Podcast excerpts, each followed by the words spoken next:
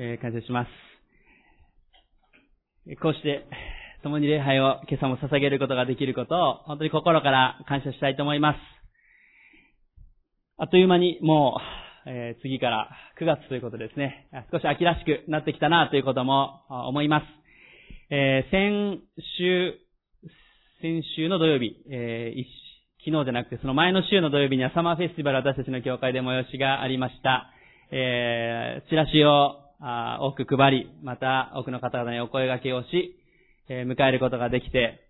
本当に感謝でした。教会の皆様も合わせて数えれる範囲で、えー80人以上の方が参加してくださったことを本当に心から感謝したいと思います。対面で行うのは、あの、まあ、去年、え CS 向けにですね、子供向けに小規模では起こり、やりましたけれども、全体の規模でやるのは4年ぶりでしたけれども、え本当にその機会を主が活かしてくださったことを心から感謝したいと思います。久しぶりにするというのはね、あの、本当にどれぐらい人が来るのかなと、え準備する側も不安になりますし、えまた、あね、あ来ますよっていうふうに言ってくれる人がたくさんあったりするとですね、なんか、あ、大丈夫かなっていうふうに思えるところがありますけども、えどうしても、あサマーフェスティバルのような催しですと、当日蓋を開けるまでわからないという時もあるんですけれども、しかし本当に多くの方々がお越しくださり、初めて教会に来られるという方々も多くあったことを感謝したい、そのように思います。また、あの、今ちょうど先週の日曜日から、ユースのキャンプをオンラインで、始めています。3週に分けてですね、3回の集会を配信して、今日が集会の2を、配信ということで、今日の午後、岐阜のメンバーは、下で一緒に見たりですね、また自宅で見る方々もあります。今回もですね、多くの教会から、20以上の教会から、250人ぐらいの方々が参加してくださっています。本当に感謝です。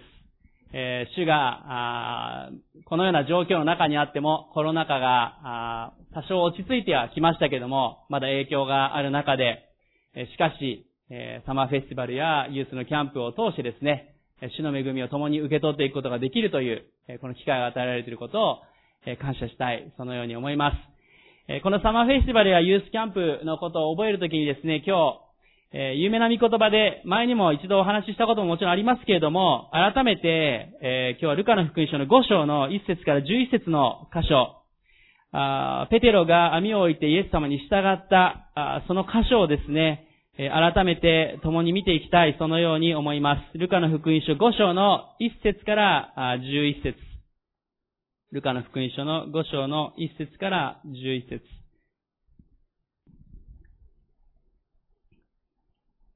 ルカの福音書のまず5章の1節から3節をまずお読みしたいと思います。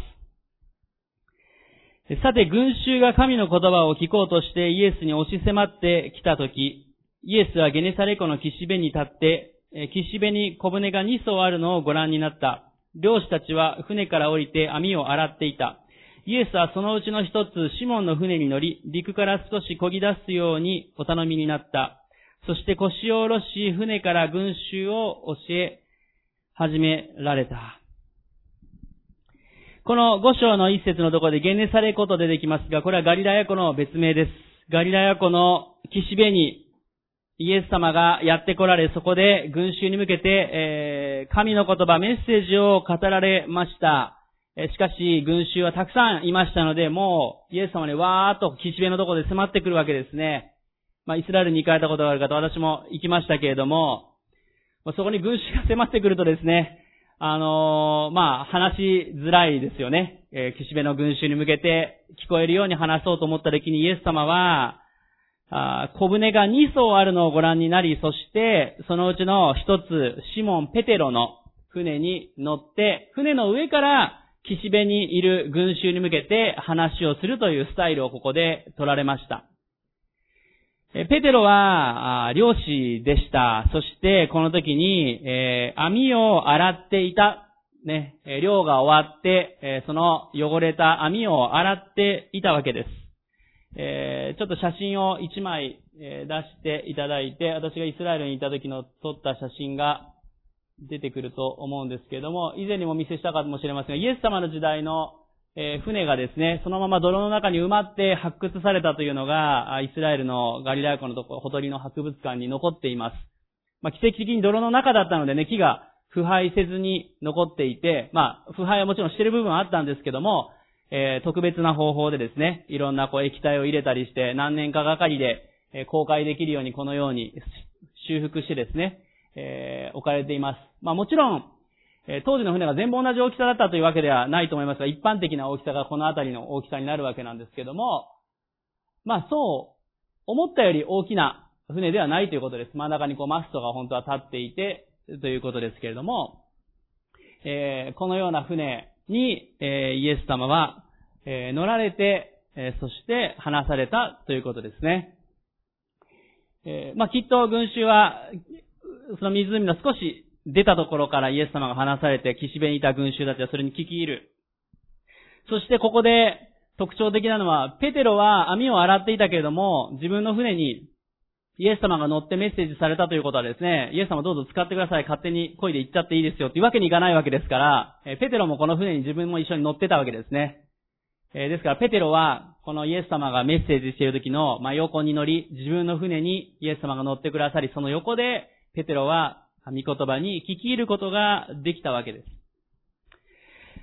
ルカの5章の4節を読みたいと思います。ルカの5章の4節話が終わるとシモンに言われた、深みに漕ぎ出し、網を下ろして魚を取りなさい。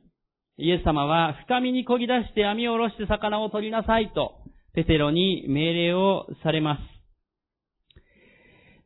五節の前半を読みます。するとシモンが答えた、先生、私たちは夜通し働きましたが、何一つ取れませんでした。この時ペテロは網を洗っていたと先ほど言いましたけれども、実は夜通し漁をして、網を下ろし、えー、漁をしていたけれども、何も取れなかった。そして引き上げて、戻ってきて、その網をこの岸辺で洗っていたわけです。そこにイエス様がやってきた。そのタイミングだったわけです。ペテロは、漁師であり、当時は親の仕事をそのまま受け継ぐのが一般的でしたから、ペテロの父親もおそらく漁師であったわけですね。えー、ですから、漁師としての権利を持っていて、漁師として育ち、まあ、職業を変えるというのもそんな簡単な話じゃないです、当時ね。えー、船も、おそらく代々受け継ぎ、それをこう直しながら使っていたでしょう。網も、えー、貴重なものです。網も繕いながら、洗いながら、それを使っていったわけです。ペテロはガリラヤ湖のことを知り尽くしていました。どこで魚がよく取れるか、どの時間だと取れるか、どういう風に漁をしたら良いのか、よく知っていたわけです。もう、だって毎日ガリラヤ湖で漁をするわけです。そこで魚が取れなければ生きていけないわけですね。プロとしてそこでやっていて、ペテロはまさにガリラヤ湖のそこの岸辺、そしてガリラヤ湖が彼のテリトリー、そこが彼の、まあ、ある意味、社会、えー、居場所であり、職場であったわけですね。え全部彼は知り尽くしていた。しかし、この時は、一晩中何も取れなかったっていうんですね。まあ、彼の漁師としてのプライドとしても、ショックでしたでしょう。何も取れなかった。えー、取れなかったということもショックです。えー、そして、収入のことも心配したかもしれません。えー、疲れていたでしょう。夜通し働いても取れなかった。えー、半分この5節の前半は、ペテロにとってのこう愚痴のような、私たちは夜通し働きましたが何一つ取れませんでした。こうだったんですよっていう状況を言うだけじゃなくて彼にとっての不満であり、苦しみであり、え、傷ついたプライドを彼は口にしたわけです。彼の、ペテロのこの現実がここで書かれています。このペテロのこの姿を見るときに、えー、今日のここにいる私たち一人一人の姿とも重なる部分があると思います。私たちも、住み慣れた街があり、住み慣れた家があり、えー、長く働く職場で、まあもちろん働き始めたばかりですって方もあるかもしれません。でも日本人そんなに簡単に引っ越したり職業を変えることはあんまないですけど、海外だとね、よく変わる場合とかありますけども、えー、大体、長く同じ場所に住み、割かし長く同じ仕事をしたり、えー、そして、えー、人間関係もある程度限られたところという場合が多いのではないでしょうか。また、あうまくいかなくなるということも私たち起こります。思うようにいかない。こうやったら大丈夫だと思ったけどもうまくいかない。経済的なこと、えー、仕事の面で、人間関係で、えー、勉強で、様々なところで、まあ、家庭生活や、親子や夫婦の関係、様々なところで私たちは、こうあったらいいのにと思いながら、その通りにいかない。という現実があります。また、例えば家族や友人に伝道しようと、教会に誘いしようと、御言葉を分かち合おうと思っているのに拒否されてしまう。良いことをしているはずなのに、どうしてですか、しよう。夜通し働きましたが、何一つ取れませんでした。そのようなところに私たちは立ち会う時があります。ここの過去の3年間のコロナ禍というのも大きな私たちにとってのある意味困難であり試練でした。礼拝に集うということも難しかったり、様々な催しも中止したり、伝道の機会も難しくなったり、もちろん家族伝道や様々な機会というのが与えられたりした感謝もありました。しかし、思う、思い描いてた3年間ではありませんでした。まあ、ちょうど私の息子の世代のね、かなえちゃんたちの世代は、入学した時から中学校の、3年間はもうずっとコロナですね。3年間ずっとコロナで始まり、コロナで終わると。息子の、あの、卒業式行きましたけども、最後の国歌、成長で国歌が流れるだけ、効果はですね、音楽の授業で歌ったであろう、あの、音声が流れるだけでですね、起立してそれを聞くだけっていうですね、まあ、マスクして歌わせてあげてもいいのにと思ったりもしました。岐阜は厳しいなとも思いましたけれども、えー、息子の卓球部の部活も、春に一回、3年生の春にちょっと練習試合があって、夏の大会で終了っていうですね。もうそれが 3年間の部活の終わりですね。え非常にコロナで翻弄された3年間であったな、そのように思います。いろんな教会が苦しまれました。え礼拝人数がね、あの、大幅に世界的にも減ったりもしている状況があるということを大総先生のメッセージでも分かち合われたりもしました。世界的にも、日本でもそうです。またオンラインの礼拝が始まって、これは本当に感謝のことです。あの、遠方の方、礼拝に集うのが難しい方々にオンラインで、やっぱりいつか礼拝を提供していかないといけないっていうのが私たち日本の教会も世界の教会も課題だったわけですけども、コロナ禍によって嫌が王にもやらないといけなくなった。えー、感謝です。えー、岐阜の教会のこの礼拝のメッセージも、えー、様々なところで、また、グループホームに入っていらっしゃる方、病の方も聞けるようになった。えー、感想を送ってくださったり、本当に感謝のこともあります。で、また、オンラインの聖書の学びも木曜日の夜にやっていますけども、日曜日に礼拝に来れない方々や、えー、夜だと運転できない年配の方々、様々な方々が顔を出してズームで一緒に学びができるという喜びがあります。えー、でも同時に、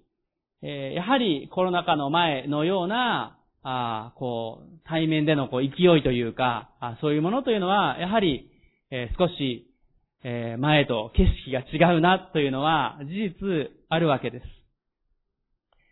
また多くの教会が経済的な問題であったり、将来的な不安、この3年間の間に高齢化であったり、伝道が難しくなったということを、やはり今になって、それが影響してきているということが実際に起こってきています。まさにここに書かれている通り、私たちは夜通し働きましたが何一つ取れませんでしたという、この言葉は、私たち一人一人の人生にもそうですし、日本の教会にとっても響く言葉だな、現実だなということを思います。ちょうど9月に日本伝道会議という7年に1回の大会が、過去は北海道や沖縄、前回は神戸で行われたのが、今回第7回の大会が岐阜の長良川の国際会議場で行われます。まあ、岐阜が会場になったということも、まあ、多分もう次に岐阜に来ることは、あかなり先というか、もうないんじゃないかなと正直思います。7年に一度の大会で偶然岐阜に回ってくるというですね。しかし、日本中から1000人以上の先生方が集まり、またオンラインで多くの方々が参加される大会ですけども、その大会に向けてのデータであったり様々なものを見るときに、この日本のキリスト教会の成長が止まっている、むしろ高齢化によって横ばいから下がっているという現状、それはまさにここにある夜通し働きましたが、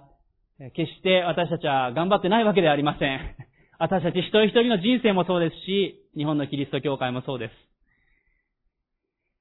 す。しかし、私たちは行き詰まったり、困難を抱えるということが事実あるわけです。しかし、そのような中で、このペテロに対してイエス様は、4節にある通り言われました。深みに漕ぎ出して網を下ろして魚を取りなさい。そのようにイエス様はペテロに命令されたわけです。イエス様は全然ペテロのことを知らなくて適当に言ったわけではありません。イエス様は全てご存知で、この時にペテロのところに来たわけです。昨夜取れなかったことも、今網を洗ったばかりだということも、網、網洗ったばっかりですよ。また洗うのみたいな感じですよね、取れなかったら。ペテロのブライドが傷ついているのも、全部ご存知でした。しかしその上でイエス様は深みに漕ぎ出して網を下ろしなさいと言ったわけですね。そしてこのイエス様の命令というのは、ペテロにとっても、聞いた人たちにとってもありえない命令でした。というのは、当時のガリラヤ湖の釣りというのは、2パターンあって、1つはこの写真にあるような船2艘で網をこう引きずりながら底引き網のようなですね、船と船の間でこう、手でこう網を持ってですね、2艘の船でこう、網でこう引き上げるという底引き網に近いような漁の仕方が一つ。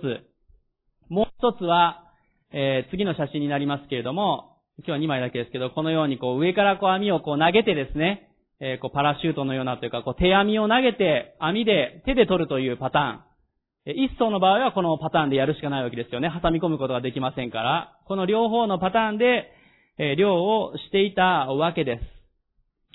えそして、えこの写真を見たらわかる通り、こんな手の網でですね、深みに漕ぎ出してこうやってやってもですね、餌巻いても、そう魚来ないわけですよ。えーどちらかというと、魚が取れたのは浅瀬だったわけですね。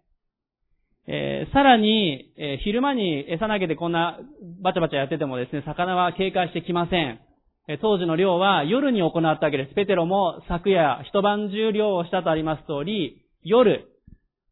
漁を網を投げて魚を、まあ、ある意味騙すようにして魚を取るわけですよね。夜餌を投げて魚がふってやってきて暗いところでそれでさっと取られる。それが当時の漁のスタイルでした。で、この後でわかるんですが、ペテロは船一艘で漁に出ますので、えこの手網のパターンで、ペテロはやろうとしたということがわかります。ですから、この手で投げる網、そして浅瀬でないといけない、そして夜でないといけないというのが当時の常識だったわけです。しかしイエス様のこの4節の命令は、深みに漕ぎ出し、しかもまあ今っていうことですね。深みに漕ぎ出し、今、網を下ろして魚を取りなさいっていうことです。もうまさに常識外れ。ペテロの常識を外れているわけです。しかも常識通りの昨夜の量はゼロだったわけです。ここで量をしたら確実に取れるという保証があるわけでもない。このイエス様のある意味ありえないというような命令に対してペテロはどう答えたらよいのか。まあその中で葛藤があったので先ほどの先生私たちは夜通し働きましたが何一つ取れませんでしたってある意味愚痴と言えることを言ったということも言えると思います。まあ私たちも様々な常識を抱えています。こうしたらこうなるだろうねということが大体わかるわけです。えー、大体経験をいろいろしていくとですね、うん、こういうケースはうまくいくかな、こういうケースはうまくいかないかなっていうのが大体わかります。えー、過去の失敗から活かすのが日本人は得意ですけども、逆に過去の失敗にとらわれすぎるというか、えー、過去の失敗を活かそうとするだけにですね、同じ失敗をしないようにしようというのが日本人の特徴であるとも思いますし、成功したことを繰り返していこう、改善していこうという特徴があると思います。おそらくこのペテロのような状況に私たちがですね、置かれていたら、同じように昨夜取れなかったんですよって言い、そして、いやもうちょっとすいません、やめときますって言ったかもしれません。しかしペテロはどう答えたでしょうかあこの5節の後半から7節までをお読みいたします。でもお言葉ですので網を下ろしてみましょう。6節そしてその通りにすると、おびただしい数の魚が入り、網が破れそうになった。そこで別の船にいた仲間の者たちに助けに来てくれるように合図した。彼らがやってきて魚を2艘の船いっぱいに引き上げたところ、両方とも沈みそうになった。ペテロはここでイエス様の言葉に従いました。ペテロの頭の中にあった常識や経験、それをある意味置くということをしたわけですね。彼の常識、当時のガギラヤ湖の常識、そして昨夜の経験者失敗、いろんなことを含めてやらないということができた。網も洗ったばっかりだしというところだったけれども、しかしペテロはお言葉ですので網を下ろしてみましょう。イエス様の言葉に従ったわけですね。私たちは、このペテロの姿、そしてその後で実際に魚が、おびただしい数の魚が取れたというところを見るときに、思わなければいけません。主は私たちの常識を超えておられる方だということです。まあ、ある意味当たり前なわけです。神様は何もない無から有を作り出すことができる方ですから、魚が取れるようにすることも当然できるよねっていうのも、私たちも理解はできるわけです。主は奇跡できる。無から有を作り出すことができる。罪人を救うことができる。でも同時に私たちの中で過去の経験や常識、様々なことがあるわけです。このペテロの姿を見るときに、私たちは発想の転換をしなければいけない。目線を変えなければいけない、そのことを思います。私たちは、この世の常識や自分の経験ではなくて、主の常識、神様はどのような方かということに目を留めなければいけません。神様の常識というのは無から有を作ることができるということ。奇跡を起こすことができるということ。神にとって不可能なことは一つもない。聖書が言っている通りなわけです。私たちはこの神にとって不可能なことは一つもないという神様の常識に目を留める必要があります。私たちは過去の経験や失敗、いろんなことにとらわれすぎてはいけないわけです。そして、それを理由に諦めてしまうということをやめてはいけないということですね。諦めてはいけません。今日一つ目のポイントを皆さんにお伝えします。それは、私たちの常識を超えた領域に網を下ろしましょうということです。私たちの常識を超えた領域に網を下ろしましょう。私たちの常識を超えた領域に網を下ろしましょう。それが今日の一つ目のポイントです。私たちの常識を超えた領域に網を下ろしましょう。ペテロにとって、昼間に、このような手網を使って、深みに漕ぎ出して、網を下ろすというのは、彼にとって、ペテロにとっては、不可能であり、常識外れでした。しかしイエス様の命令は、このペテロの常識を超えたありえないだろうという領域に漕ぎ出していき、網を下ろすことであったわけです。神様は今日私たちにも、私たちにとっての深みに漕ぎ出して網を下ろすように言っておられる、そのように思います。皆さんにとって深みとはどういう場所でしょうか？皆さんにとって網を下ろすとはどういうことでしょうか？そのことを一緒に考えたいと思います。その深みとは、私たちがありえないと思っていた領域へのチャレンジかもしれません。何度も失敗したことかもしれません。この世の常識外れかもしれません。しかし私たちがその深みに漕ぎ出していき、網を下ろすときに、主の御心であれば、主の命令通りであれば、私たちは収穫を得ることができる、人生を送ることができる、そのことを言えるわけです。もしこの時にペテロが深みに漕ぎ出していかなかったら何も取れなかったわけです。いや、網洗ったばっかりだからやめときます。今晩頑張ります。何も取れなかったでしょう過去の失敗にとらわれてしまってもうやめるってことをしたら、もうそこで試合終了なわけです。何もない。しかしペテロはここで深みにこぎ出していきました。私たちにとって諦めていたことをもう一度チャレンジしていく。また私たちがチャレンジしてなかった領域にチャレンジをしていく。本当に大事なことです。今回このサマーフェスティバルを4年ぶりに再開したということも、もちろん役員会でもいろいろ話し合いました。どういうふうにしたらいいかなって、まあ、もう一回無理しない方がいいかな。えー、そういう思いも、事実、えー、ゼロではなかったわけですね。えー、もっとコロナが落ち着いた時にやった方が人が集まるんではないかというふうに思ったりですね。また、トラクター配布したらじゃあどれくらい来てくれるのかなって不安があったりもするわけです。しかしどうでしょうか？初めて来てくださった方、チラシやポスターを見て来てくださった方々もありました。喜んで久しぶりに来てくださった方々感謝です。あの、私がね、先週の日曜日のあの連絡の時間に分かっちゃいましたけれども、私の小学校の時の同級生、一緒のマンションに1年間か2年間ぐらい一緒に住んでた友人たちがですね、来てくれたんですね。まあ、その友人たちとは、あの、まあ、えちょうど半年前ぐらいでしょうか、あ向こうの方から、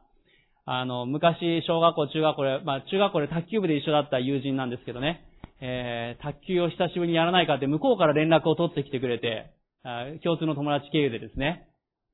えー、迷いました。土曜日の夜に3、4時間卓球をやるというお誘いでですね、土曜日の夜に4時間卓球をして日曜日メッセージをしてですね、えー、そしてその翌日からアメリカに行くという予定だったわけですよ。まあ、ちょっと、半年じゃないですね。3ヶ月前ぐらいの話ですか。お誘いがあったのが。2ヶ月、3ヶ月前です。参ったなと思いましたけど、いや、でも、ここは行くところだろうと。まあ、感謝のことに健康を守られて筋肉痛もなくですね、全部守られましたけれども、えー、その友人とはだから中学卒業して以来の再会でした。そして中学校の後輩もその時に来ていて、出会ったわけですね。で、その時に友人たちが、後輩とかが、いや、教会で子供のイベントとかがあったら誘ってくれ、くれねって言ってね、誘ってねって言ってくれたんですよね。あ、わかったって言って、その間にこのサマーフェスティバルの計画が進んでいったので、えー、まあ数週間前にサマーフェスティバルあるからよかったらおいでって言ったら、行く行くっていう風に言ってくれて、え来てくれました。なんと当日に私が本当に、また、これまた、あの、長く会ってなかった小中学校の同級生も連れてですね、えさらに友達たちを連れて彼らは来てくれたわけです。子供も連れて。まあ、初めて来た、教会に来た子もあれば、本当に小学生以来、教会に来てくれた子たちもありました。えー、そしてメッセージを聞いて彼らは喜んで帰っていきました。えー、先週も家に呼んでくれて、あの、家に遊びに行きました。あの、ちょっとパソコンの使い方がわかんないから教えてって言われてですね。これまでユースキャンプの今準備中できついんだけどなと思ったけど、あの、家に行って、そのお母さんにも、あだからお母さんも同じマンションに住んでた方だったのでね、本当に久しぶりに会って、だからもう、25年以上ぶりですよ。ずっと長らくうちの両親も伝道してきた方、元気ですか？久しぶりって言ってお会いしました。えそして帰りがけに、いや、この前のサマーフェスティバルのことをね、子供の友達たちとかいろんな人たちに話したら、教会行ってみたいって言って、次のイベントの催しとかクリスマスの習慣の案内があったらぜひ送ってねっていうふうに言ってきてくれたり、小学校に入ったら英会話とか活かしてみたいとかいろいろ言ってくれるんですよね。メールとかで来たりですね。うわ、感謝だなって思いましたね。あの、私にとっては、あの、この、久しぶりに卓球に声をかけてもらって行ったりですね。小学校の同級生たちに会いに行くっていう、そしてしかもまあ土曜日の夜だったわけなんですけども、まあ私にとっては深みにこぎ出して網を下ろすようなものですよ。あの、一つのね。あの、牧師の常識、前日の、礼拝の前日の夜にあんまり、あの、行かないです。そんなね、あの、他の牧師先生は真似しない方がいいと思うんですけども。でも私の中でちょうどペンテコステ礼拝の前日でしたし、思ってたところがあるんですね。ペンテコステの日の礼拝で皆さん福音を伝えに行きましょうって、精霊の力で行きましょうって語るものとして自分が行くべきものでありたいなっていう思いが与えられてメッセージの準備の中でですね、よし、ここは行くべきだと思い切って行ってみました。その時に深みにこぎ出して網を下ろした時に、ありえない。主の恵みが待っていた、そのように思います。本当に感謝です。また、前にも礼拝でお話ししましたけども、私の前の職場中日新聞時代の先輩の方が、この春から教会に水曜日の聖書の学びに来られるようになり、そして最近信仰の告白もされました。本当に感謝です。その方と出会って19年。私は会社に働いている時は、はっきりと福音を語ることはできませんでした。でも私が献身するという時に興味を持ってくださり、たまに教会に来てくださるようになり、この春から毎週来てくださるようになり、救いに導かれていきました。私たちにとって諦めていたこと、私たちにとって深みというのがあるんですね。そこに漕ぎ出していく、網を下ろしてみる、勇気がいります。ダメじゃないのと思うかもしれません。しかし、下ろしてみたときに、主の恵みが待っている、そのことを私自身が体験させられる、この最近の数週間です。私たちの常識を超えた領域に、主の常識によって網を下ろしていきましょう。主の力によって、それができる、そのように信じます。さあ、そして、このルカの5章の5節をもう一度読みたいと思います。ルカの5章の5節をもう一度読みます。するとシモンが答えた、先生、私たちは夜通し働きましたが何一つ取れませんでした。でもお言葉ですので網を下ろしてみましょう。ここで二つ目のポイントをお伝えします。それは、主の御言葉に信頼して網を下ろすということです。主の御言葉に信頼をして網を下ろすということです。主の御言葉に信頼をして網を下ろす。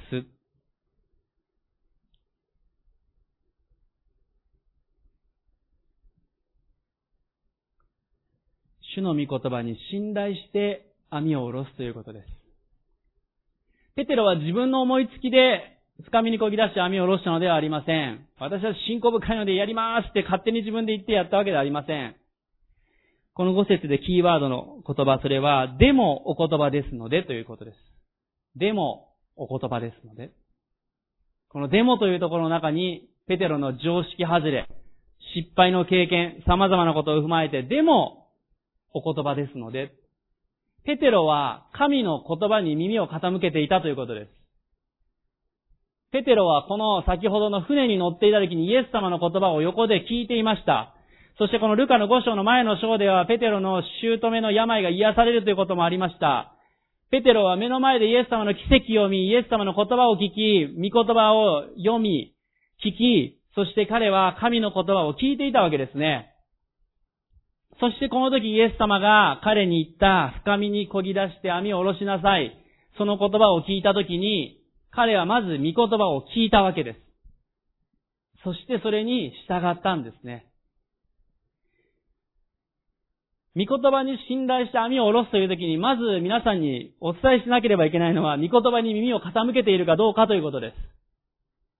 いいですか？聞き従うっていう言葉がよく旧約聖書にも出てきます。聞き従うということは、従うっていう言葉はなんか、イエス様あなたに従いますとかね、賛美したり私たち言ったりします。でも、聞き従うという言葉はセットです。神の言葉を聞かなければ従うって何に従うんですかってことになってしまいます。聞き、そして従う。そのためにはまず聞く場所に私たちはいなければいけないということです。私たちは御言葉を読んでいるでしょうか？御言葉を聞いているでしょうか？イエス様の足元に、イエス様の御そばに私たちはいるでしょうか？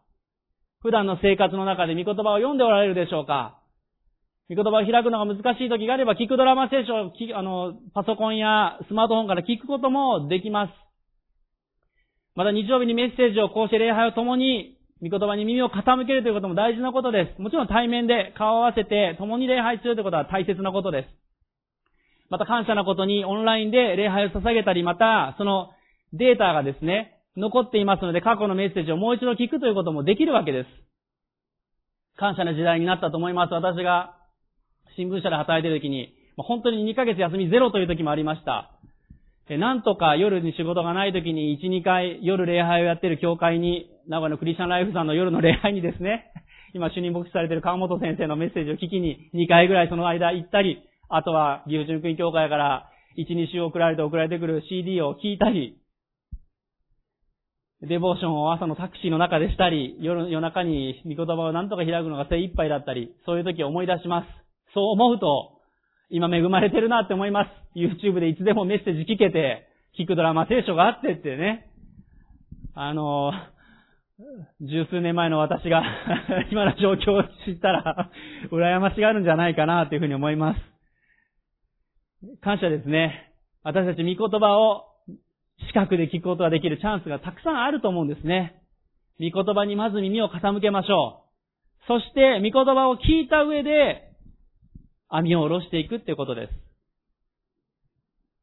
ペテロは確かにすごいです。この御言葉に聞き従いました。網を下ろしました。でも、ペテロのまず素晴らしかったのは、イエス様の言葉を聞いていたということです。聞き続けていたということです。もう、いいですよ、イエス様の話聞かなくても、昨夜頑張ってお祈りしてるように出たけれども、取れなかったし、祈り聞かれなかったし、もうちょっとイエス様の話聞くの今日はちょっとお休み、みたいな風にしなかったんですよ、ペテロはね。この時も、失敗していたけれども、彼はイエス様の声に耳を傾け、イエス様のために船を出し、横で言葉を聞き、イエス様がされる奇跡を見て、彼は従ったんですよ。だってペテロの姑の病が癒されて、そして、その後で、夜寮に出たら何も取れなかったんですよ。ペテロ。結構ショックですよね。目の前で奇跡を見て、さあ行くぞってイエス様の奇跡を見たから今晩取れるだろうなと思ったかもしれない。でも何一つ取れなかった。もうがっかりですよ。何ですかイエス様の言葉の違いはみたいなのを 愚痴りたくなったかもしれません。でもここでペテロは御言葉を聞き続けました。私たちが御言葉を聞き続けるときに、主から勇気が与えられていきます。いいですか？御言葉を聞き続けたので、ペテロは網を下ろす勇気を与えられました。深みに漕ぎ出す勇気が与えられました。御言葉を聞き続けましょう。御言葉を主をそばに置き歩んでいきましょう。そうでなければ深みに漕ぎ出すことも、網を下ろすことも、その勇気も与えられません。御言葉をそばに置き、耳を傾けなければ、この世の常識に囚われていきます。この世の型にはまっていきます。しかし、御言葉の、御言葉に耳を傾け、イエス様と共に歩むときに、イエス様の常識で私たちは歩むことができるようになります。そこが、ペテロの大切なポイントです。そして、その御言葉に、でもお言葉ですので、私たちもそのようでありたい、そのように思います。そして、続けて、ルカの福音書の5章の7節から9節をお読みいたします。7節から9節そこで別の船にいた仲間の者たちに助けに来てくれるように合図した。彼らがやってきて、船を2艘の船いっぱいに引き上げたところ、両方とも沈みそうになった。これを見たシモン・ペテロはイエスの足元にひれ伏していった。主を私から離れてください。私は罪深い人間ですから。彼も一緒にいた者たちも皆自分たちが取った魚のことで驚いたのであった。この7節を見ると、ペテロが一艘の船で出ていたということがあります。ちなみに、五章の二節を見ると、岸辺に小舟が二層あるのをイエス様はもうご覧になってたわけです。イエス様は二層あるなっていうことを分かってたわけですね、ここで。しかし、ペテロは、七節を見ると分かるのが、先ほども言った通り、一層で出て行き、手で投げる形で漁をしようとしたということが分かります。もう、破れかぶれにも近いですよね。深みにこぎ出してこうビッて出すみたいなね、お言葉ですのでって言って、まあでも彼の信仰はあったと思いますが、でも、しかし、これをしようとしたわけです。でも2層じゃなかった。彼の疑い半分。ある意味、2分の1の信仰と言ってもいいかもしれません。半分の信仰、1層で彼は言ったわけです。しかしなんと、おびただしい魚が、まあ、魚の方から網の方に入れてくれっていう感じでバーッと入ってきたわけですよ。もう網を投げたら、うわーっとなってきても、一艘の船で網をこう投げた時に、もう網にいっぱい魚がかかったらどうなるか、ちょっと一個前のスライドにしていただくとわかるんですけども、この船ですよ。網いっぱいになったら傾いて転覆するわけですね。まあ、だから二層で挟み込む形でたくさんの底引き網はするわけなわけですけども、この時に投げた網をいっぱい魚がわーっと魚の方から入ってわーっと入れてくれって入ってきたので、もうペテロはどうしようとなって船が転覆しそうってなったので、7節にある通り、助けてくれって言ったわけですね。助けてくれと仲間に合図をした。そしてもう一艘の船がやってきて、挟み込むようにして、この網を持って岸辺に向かって行ったわけですね。しかしそれでも両方とも沈みそうになったって、どれだけたくさん魚が取れたのかということです。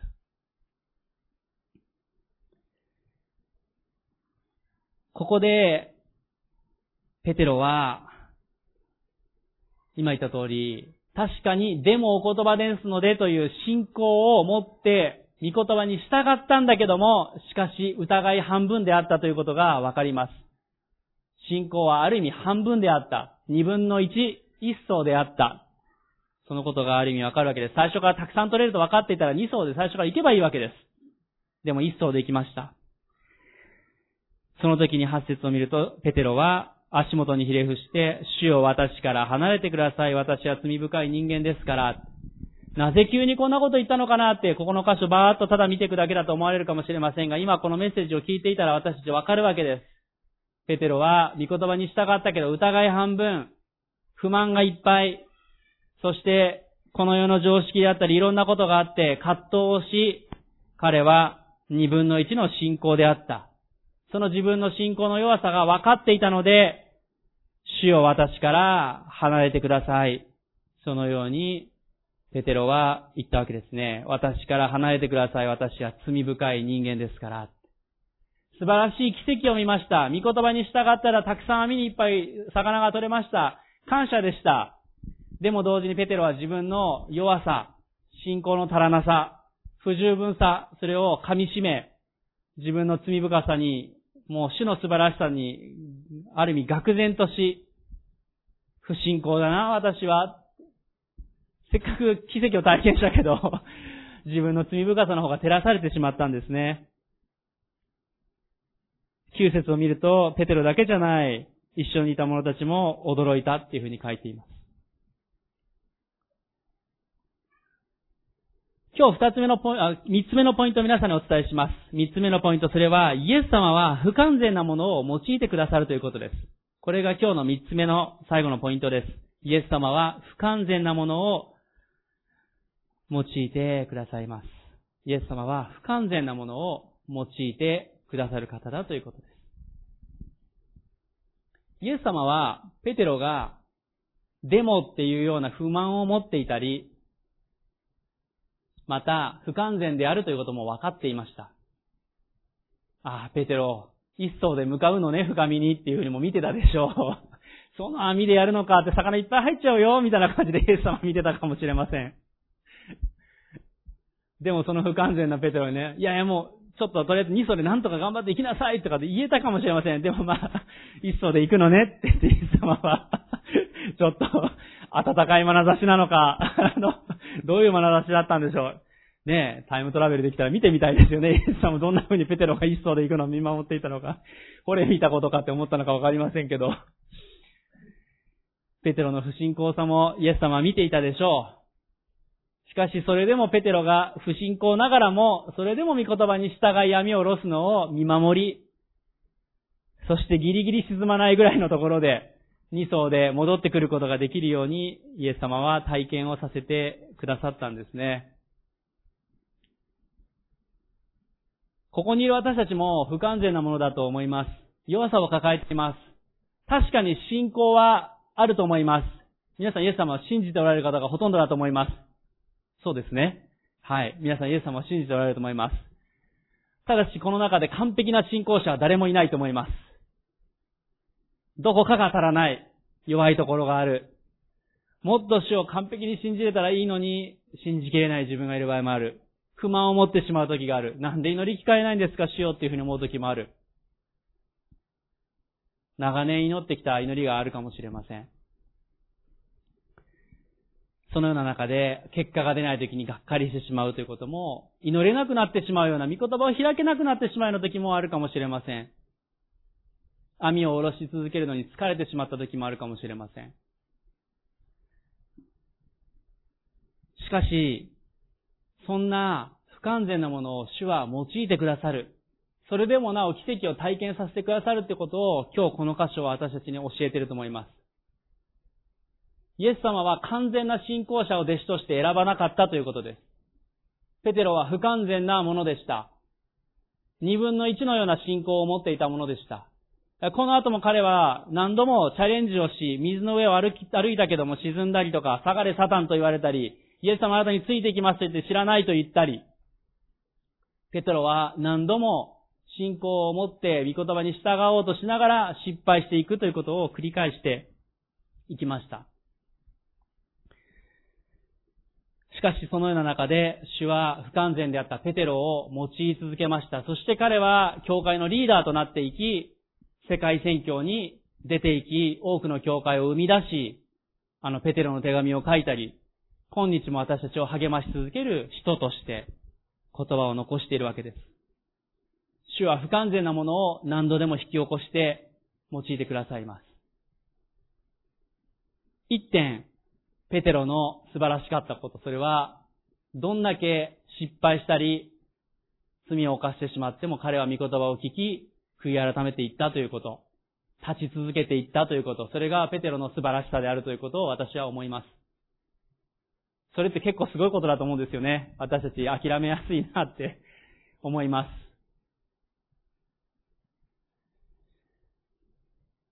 信仰者っていうのは粘り強いものである、粘り強くあるべきだということを思います。私たち時々完璧主義になりやすい。特に日本人ってのはそういう傾向があるなってことを思います。ああ、私の信仰生活失敗しちゃった。もうこんな傷ついたものだから、二級品のようなクリスチャンだから主はもう用いてくれないんじゃないか。もうちょっと適当な距離感で教会や神様との関係を持っていこうってなったりする時があるかもしれません。でもそうじゃない。主はそれでもなお食らいついて、主に従うものを用いてくださるということを感謝したいと思います。私も自分自身もそう思います。長年、前の会社で関わっていた人、それは会社で働いている時にその時に福音伝えて救われたら感謝ですよ。長年かかりました。でも本当に私が何かやったからじゃなくて、私はただ連絡を取って教会にお誘いしただけでした。小学校時代の友人たちも、向こうから連絡が来て久しぶりに勇気を出して会いに行き、教会に誘った。その時に主が主の恵みを見させてくださった。私たちも不完全、弱さがあっても、それでもなお、御言葉に立ち続けていくときに主の栄光を見ることができる、そのように思います。ルカの福音書の5章の最後10節から11節を読みします。シモンの仲間のゼベダイの子ヤコブやヨハネも同じであった。イエスはシモンに言われた。恐れることはない。今からのちあなたは人間を取るようになるのです。彼らは船を陸につけると全てを捨ててイエスに従った。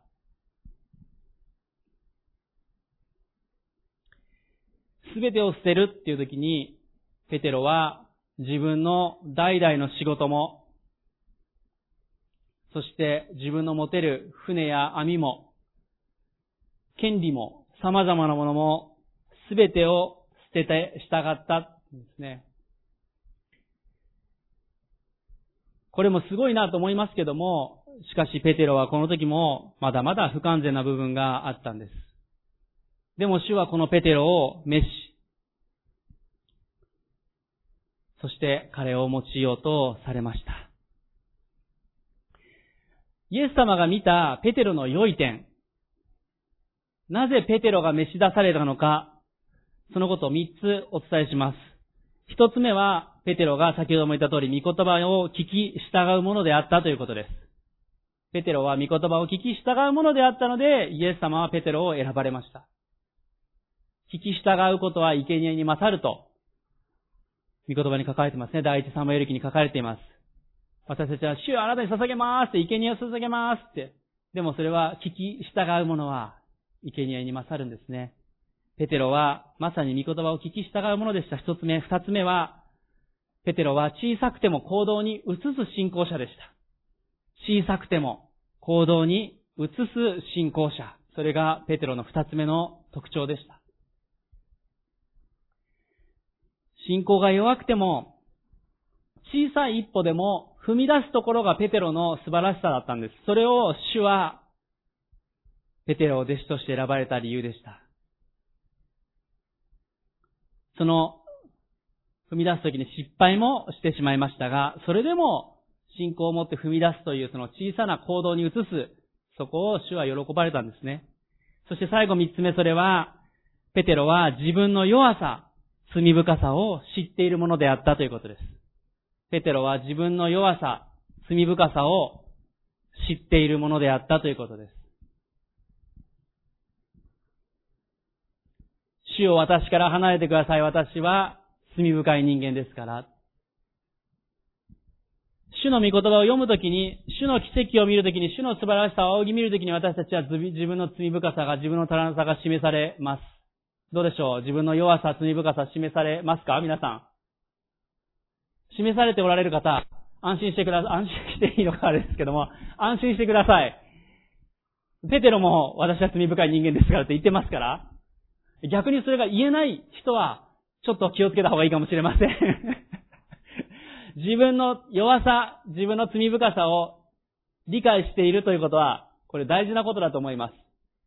ペテロは主の素晴らしさを仰ぎ見たときに自分の足らなさ、自分の罪深さ、弱さを、もう、もうそれと直面してたわけです。しかしこの自分の弱さや罪深さを理解するものを主はむしろ喜ばれ用いようとされます。罪深さが分かっているゆえに罪を悔い改めていくわけです。自分の弱さを分かっているゆえに、主の強さに頼るわけです。もし私たちが、いや、自分は強いよ、自分は罪人ではありませんって、これは罪じゃないから大丈夫だ、そうやってやってたら、主の力はいらない、自分の常識で生きていく。自分の常識範囲でチャレンジして、常識の範囲の7割か8割ぐらいの収穫で終わってしまう。そんなもんでしょう。しかし自分の罪深さや弱さ、それをペテロはよく知っている人間であったので、主は彼を召し、何度でもチャンスを与え、彼を引き上げて用いていったんですよね。ペテロは失敗したけども、その罪深さと直面した時に彼は悔い改めて何度も立ち戻っていった人でした。私たちも今日自分たちの罪のね、こと、弱さ、それに直面しているならば、ある意味それに気づかされているということを感謝し、主の前に悔い改めていきましょう。そしてそれは用いられるものの一つの条件です。もう一度言います。御言葉に聞き従うものであること。二つ目、小さくても行動に移す信仰があること。三つ目は、自分の弱さ、罪深さを知っているもの。それが、この箇所からペテロの姿からわかることです。そのようなもの、確かにこれは不完全なものです。しかしそのような不完全な信仰者を、しかし主は用いてくださるということを覚えたいと思います。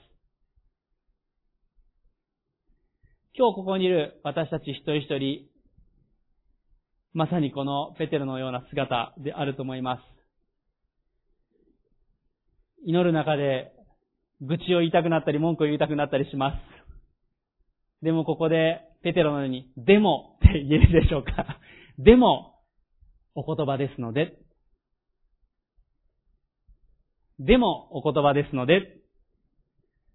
それでもいいかもしれません。主よもうこんな状況ですけど、私は信仰者ですのでやります。そんな風に言えなくていいと思います。ものすごい信仰のある証の本に出てる人やメッセンジャーのような風な姿でなくてもいいかもしれません。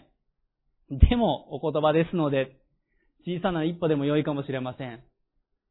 しかしその姿を主は喜んでくださるということを感謝しましょう。このデモということがないのであれば、収穫はゼロのまま、網は綺麗だったかもしれないけれども、奇跡を体験することができない人生をペテロは歩んだことでしょう。私たちも今日、過去の失敗、自分の限界、この世の常識、そのような中で諦めていたことにチャレンジしていきたいと思います。また皆さんにとって不可能だと思えた領域に漕ぎ出していくということも大切なことです。ぜひ、まだ伝えたことがない人への伝道、もう諦めてた人への伝道、祈りながら、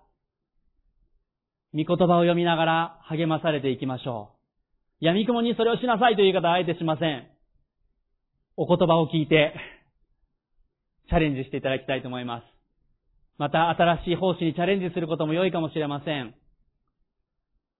サマーフェスティバルのような催しをまた教会で催していくときに、良い伝道の機会として、お誘いしていく、教会の礼拝にお誘いしていく、そのことも大切なことです。何か一つ私たちが深みにこぎ出して網を下ろすときに、主は祝福してくださる方であるということを信じたいと思います。先週の日曜日にユースキャンプの集会の1を流しましたけども、早速いくつか感謝の連絡が入ってきました。本当にその読みながら感謝だなというふうに思わされました。いろんなところでキャンプを対面で再開していっているわけです。そして元気な信仰を持っている人というのは対面のキャンプにもちろん参加されていっぱい祝福を受けてますっていうのがですね、インターネットに写真が出たりとかいろいろ出てくるわけです。でも今回私たちの教会もう一回オンラインでやることによって、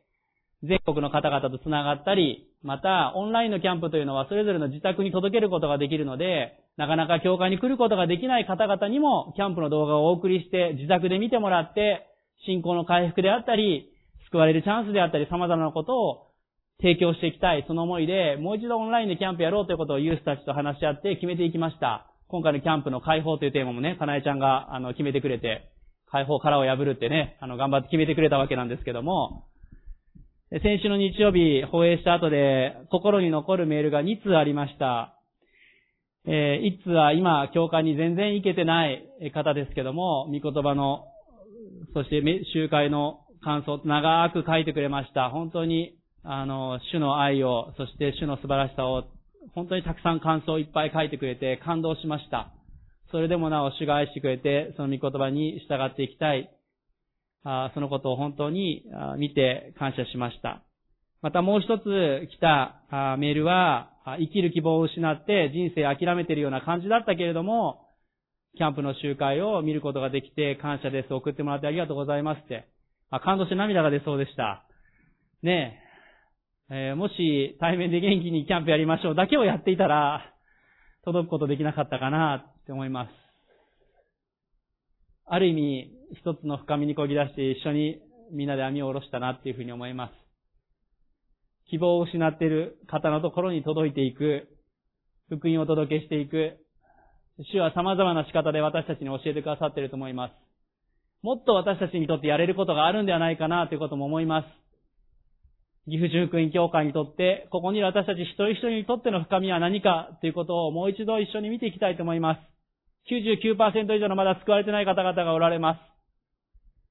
実質0.3と言われてたクリスチャン人口も0.2%じゃないかという統計もこの前出ていました。99.8%の方々に届いていく。深みはどれだけでも広いなというふうに思います。私たちに与えられている領域に、ここにいる私たち一人一人が、共に網を追って出ていきたいと思います。一人一人で出ていくだけではありません。ペテロも一人で行った時に奇跡を体験したけども助けてって言いましたけども、仲間が私たち与えられていて、教会のこの信仰の友と一緒に歩みをしていくことができることを感謝したいと思います。共に深みにこぎ出して網を下ろしていきましょう。これから続いて祈りたいと思いますが、皆さん一人一人にとっての深みというのはどういうものがあるでしょうか？諦めていたこと、まだチャレンジしたことがない領域あるでしょうか？もう一度福音を伝えることであったり、まだ伝えてない人に伝えることであったり、新しく教会でこういうことをやってみたいということであったり、また、もしかしたら、こういうところに出て行って、関係づくりをして、福音を伝えていきたいということもあるかもしれません。もしかしたら、将来、自分の人生すべてを下げて主に従って、主に仕えていきたい、宣教師になりたい、そのような思いが与えられる方もあるかもしれません。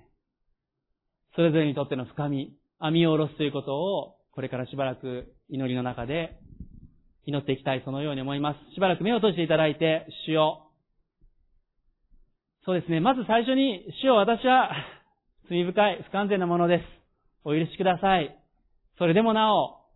私を救ってくださり、私を呼んでくださっていることを感謝しますと祈りましょう。不完全であるけど、それでも私たちを呼んでくださっている主を感謝しますと、今しばらく祈っていきましょう。